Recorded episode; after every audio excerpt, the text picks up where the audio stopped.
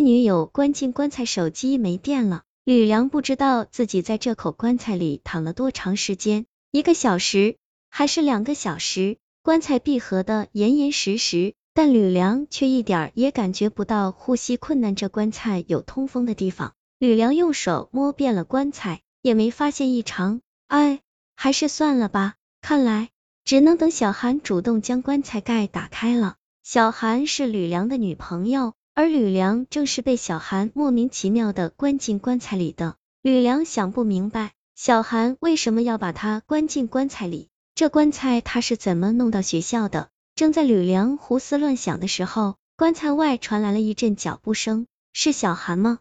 吕梁喊了一声小韩，竟传来如野兽般低吟的声音，吕梁的心一下子悬到了嗓子眼儿。来人好像不是普通人，那会是谁？吕梁多想看看外面的情景，他调整姿势，试图从缝隙中看出去，可他刚把眼睛眯起来。棺材盖就突然砰的一下被打开了，呈现在眼前的竟然是一个下巴上长满肉瘤，每一个都有拳头那么大，头顶烂了一个血窟窿，白色的脑浆混合着红色的血水的家伙，那那是鬼呀！那个鬼看见吕梁，先是大吃一惊，继而又说，吃谁都一样，这小子白白净净的，身上还有股沐浴露的香味，看来是刚洗过澡，吃。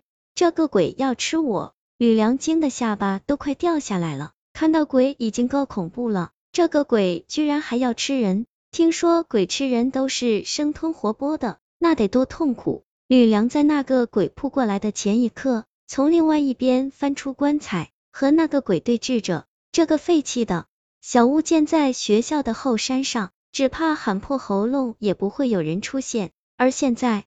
小屋的门被那个鬼用凳子堵死了，要想从这里逃出去，只怕没那么容易。吕梁只能依靠棺材和那个鬼玩起猫捉老鼠的游戏，可很快他就出现了体力不支的情况，那个鬼却还神采奕奕的。再这样下去，恐怕只有死路一条。吕梁扶着棺材边沿，喘着粗气，表面上却装作精力很旺盛的样子。喂，你要吃我没那么容易。但如果你回答我几个问题，我就不跑了，怎么样？听说鬼魂的思维很简单，不知道能不能骗过他。那个鬼大概是没什么耐心了，听吕梁这么说，就连连点头。吕梁一口气将所有的疑问都提了出来：你是谁？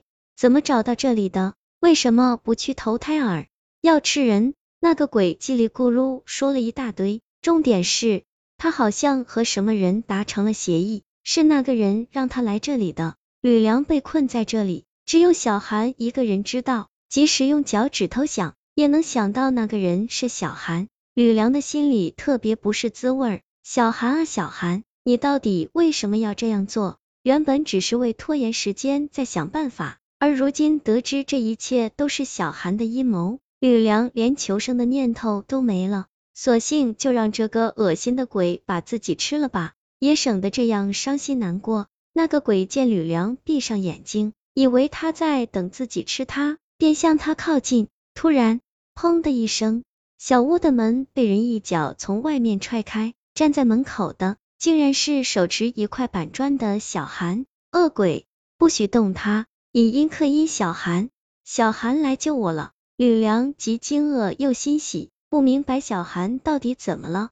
小韩一砖头砸过去。将那个鬼下巴上的肉瘤砸爆了好几个，迸射出恶心的脓水。吕梁趁机逃了出去，而眼疾手快的小韩趁那个鬼还没反应过来，迅速将小屋的门从外面锁上了，然后拉着吕梁撒腿就跑。两个人一口气跑出后山，吕梁顾不得筋疲力尽，直接问小韩到底是怎么回事。小韩哎呀一声，我也是迫不得已才把你关进棺材里的。但我是为了救你。紧接着，小韩将事情的原委说了出来。原来，小韩无意间得知吕梁最近被鬼缠上了，要摆脱那个鬼的纠缠，就得用以阴克阴的方法，即利用死人睡过的棺材遮挡吕梁身上的阴气。小韩布置好一切之后，本来是要告诉吕梁的，可他把吕梁约到后山之后，纠缠吕梁的那个女鬼竟然也跟着出现了。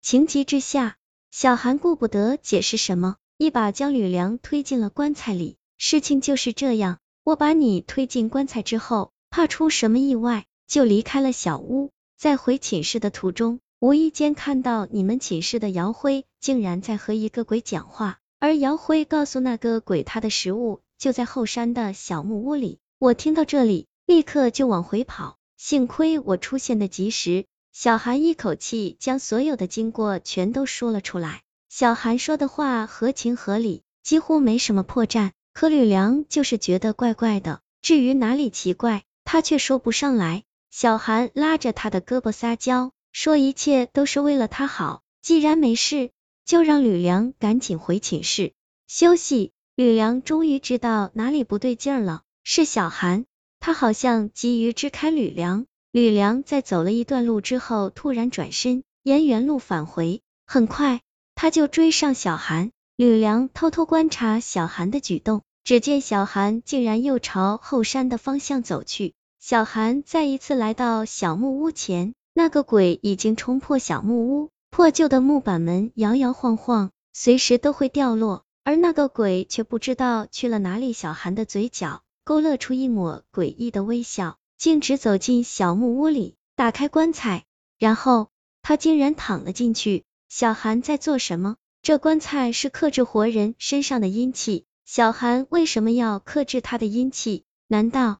他也被鬼缠身了吗？吕梁忍不住心里的好奇，毫不犹豫的扑到棺材前。但当他看到棺材里的情景，头皮瞬间就吸了起来。